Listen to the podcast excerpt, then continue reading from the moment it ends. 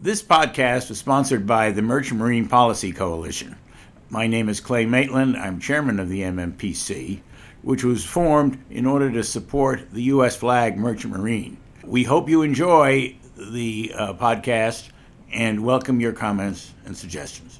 Rochelle Hamm and Robert Green are a regular presence in the hearings that have been held to investigate the sinking of the cargo ship El Faro. Both lost a loved one when the vessel went down in Hurricane Joaquin, and both have started initiatives to make sure something positive comes out of their loss and of the deaths of thirty-one others on that ship. And the tragedy has brought them together as a team, so much so that when I approached them about an interview, they asked to do it together. We met in an old rail terminal in Jacksonville, Florida, that's now a convention center, and that's been used for the public hearings in the investigation into El Faro. Hamm's husband was forty-nine-year-old Frank Hamm, an able-bodied seaman, or A B, on the ship. He was a father of five and had three grandchildren.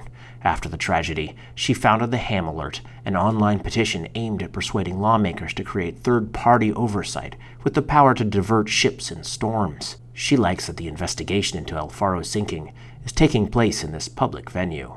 I believe it's going to lead to changes that will help in all areas of the ship to make sure that everyone is safe out there on the waters. And all of the things that we are hearing about, everyone will actually know what exactly they're dealing with out there on the seas. And Green is a pastor whose son LaShawn Rivera was the cook on El Faro. He created Mending a Heart, a foundation dedicated to his son's memory and aimed at helping the families heal. But he also sees a missed opportunity in El Faro's history. When the ship was upgraded on two occasions, particularly work about a decade ago to add container capacity to its main deck, its lifeboats weren't upgraded, leaving the vessel, at the time of its sinking, with four decades-old open-type lifeboats that would have left crew members exposed in the storm if they needed to abandon ship. Green sees this upgrade project as a moment when authorities could have pushed El Faro's owner, now known as Tote Maritime, to install enclosed lifeboats, or even gone further with a free-fall system that's increasingly common on new vessels, making the ship safer for those on board. Which would have given the, the men a greater opportunity of survivability. I think that that may have been a missed opportunity to hold uh, companies responsible for making those changes. But I think because it didn't fall under the major conversion, that it wasn't really required. But those are the type of things I think have to be considered for the future. You think that older vessels should, should be required to have those enclosed lifeboats? I think that by not doing so, we assume a certain amount of risk, and I don't think it's a risk worth taking. This is The Sunken Lighthouse, an audio podcast series by TradeWinds and sponsored by the Merchant Marine Policy Coalition, exploring the October twenty fifteen sinking of El Faro. I'm Eric Martin, a reporter at TradeWinds, a newspaper that covers the global shipping industry. This is the fourth episode of this program on El Faro, whose sinking killed thirty-three people during a powerful storm off the Bahamas. We have been exploring the sinking of this ship in meticulous detail, as federal investigators continue their efforts to figure out what happened to the vessel. It's the deadliest shipping casualty under the U S flag in decades, and it's raised a host of questions about safety and shipping that we're discussing one by one.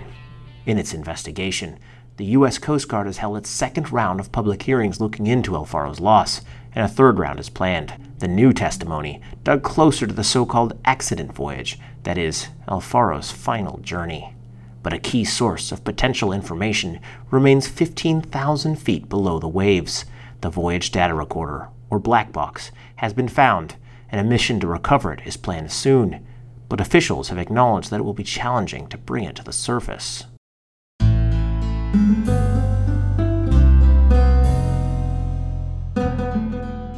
Now today, we're looking into the question raised by Pastor Robert Green.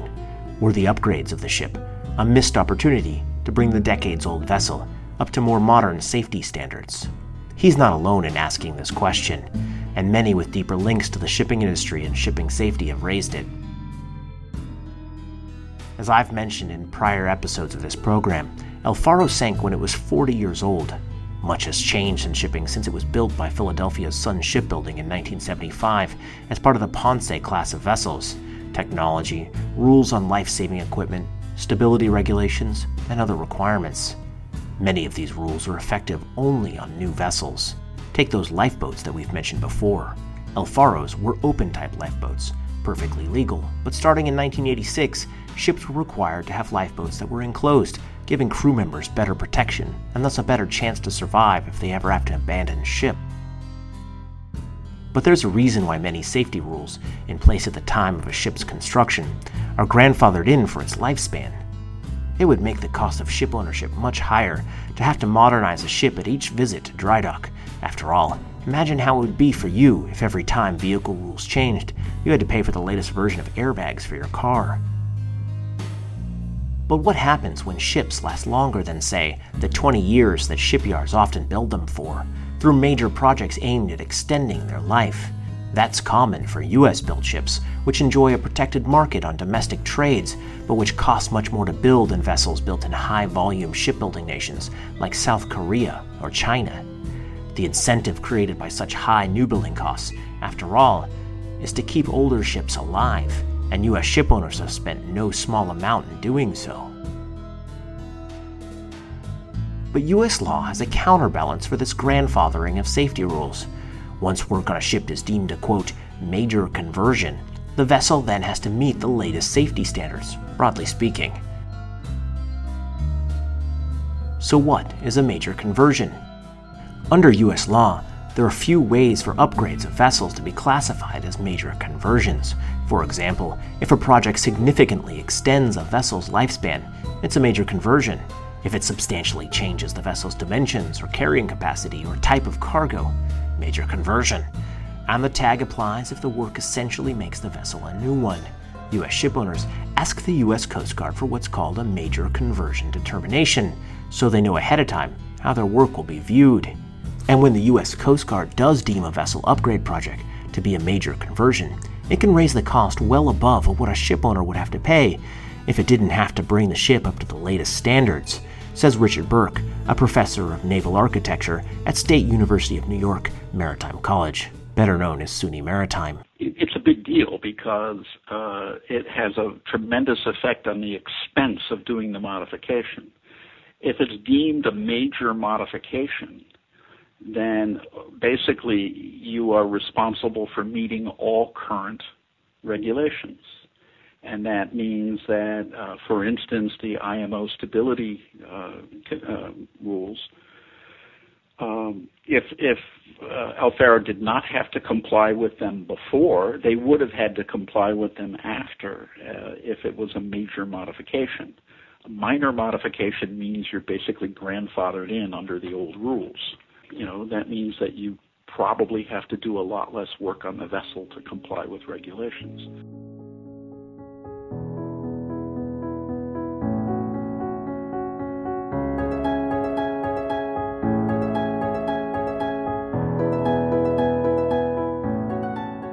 TradeWinds has been setting the maritime agenda for over twenty-five years, providing unrivaled news, opinion, and intelligence by the best reporters, analysts, and opinion shapers in the business. With over forty-eight thousand global readers, we're shipping's most successful news service with quality and insight that simply can't be found anywhere else.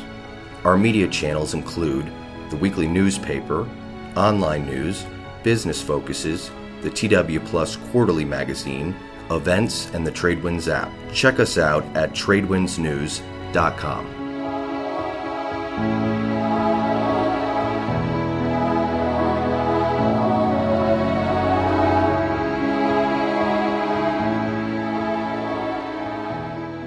So how did this process play out for El Faro?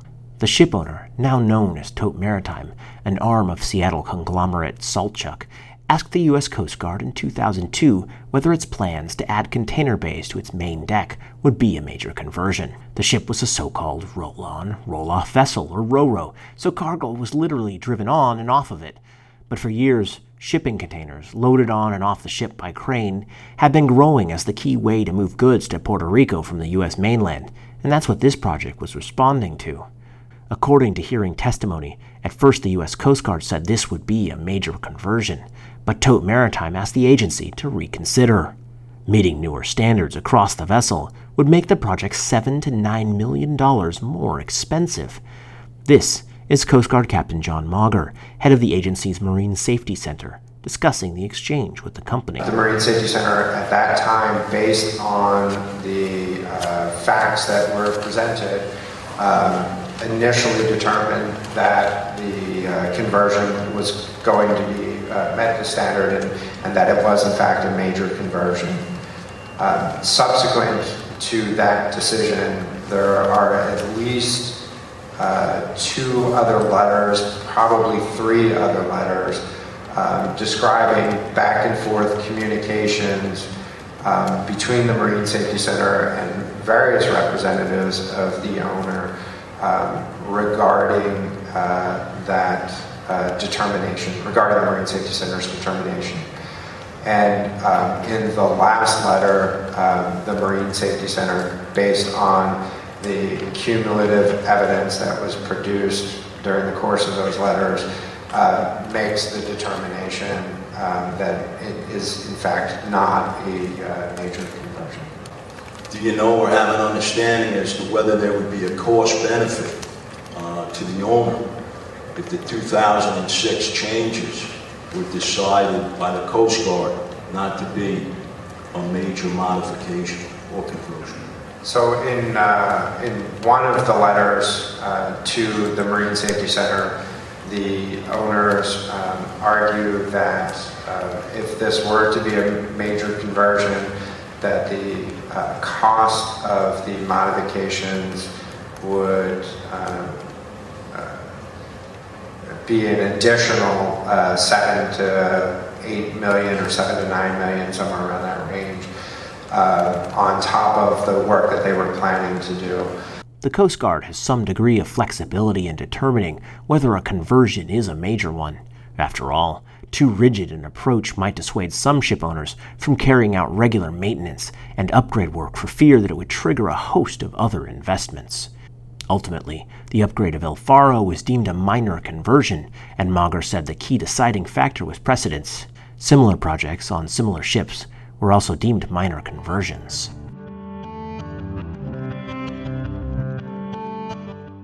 But this is the second key instance in this series in which concerns by U S shipping companies about the cost of safety upgrades contributed to derailing an opportunity to bring more modern safety features to ships of El Faro's age. And the first one we encountered happened at around the same time.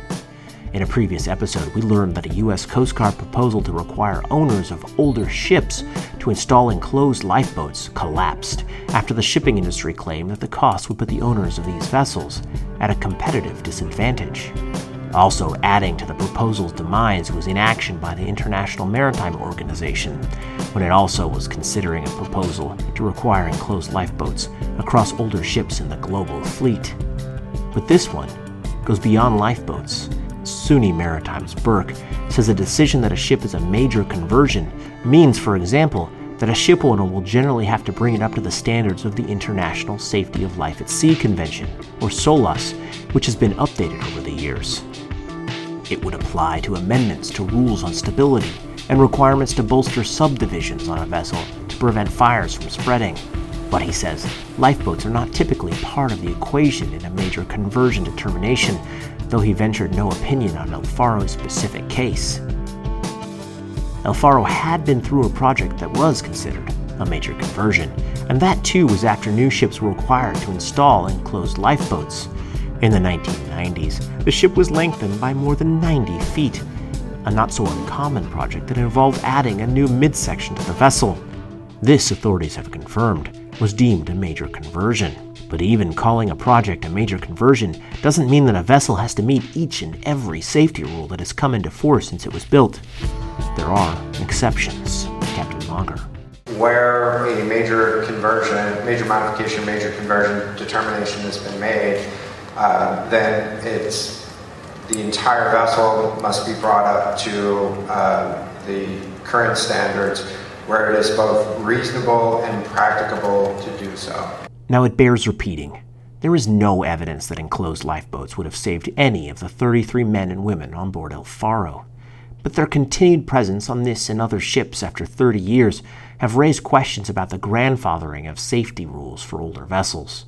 They are a highly visible reminder that questions of vessel age are not just about condition and maintenance, but also technology and regulations that in some cases are frozen in time as long as a ship remains on the water. So visible, in fact, that we used photos on ship-spotting websites to determine that the vast majority of U S-built ships constructed before the nineteen eighty-six changes have the open lifeboats, even though many have gone through costly conversion projects over the years. But here, in the decision-making over whether El Faro would get a major or minor conversion, there was a lever that, if activated, could have pushed the ship to catch up to newer standards. Were there instances in which these levers should have been pulled to require safety updates? Or does that threshold to do so need to change? Investigators have been asking questions about the conversions of El Faro, both major and minor, and it will take time before they issue any conclusions, so we'll have to wait for an answer to those questions. But before we get there, we'll talk about those thirty-three souls, captain, officers, crew, and a Polish writing gang. Many of them loved the sea, loved their jobs, but they later paid the ultimate price. That's next time on The Sunken Lighthouse.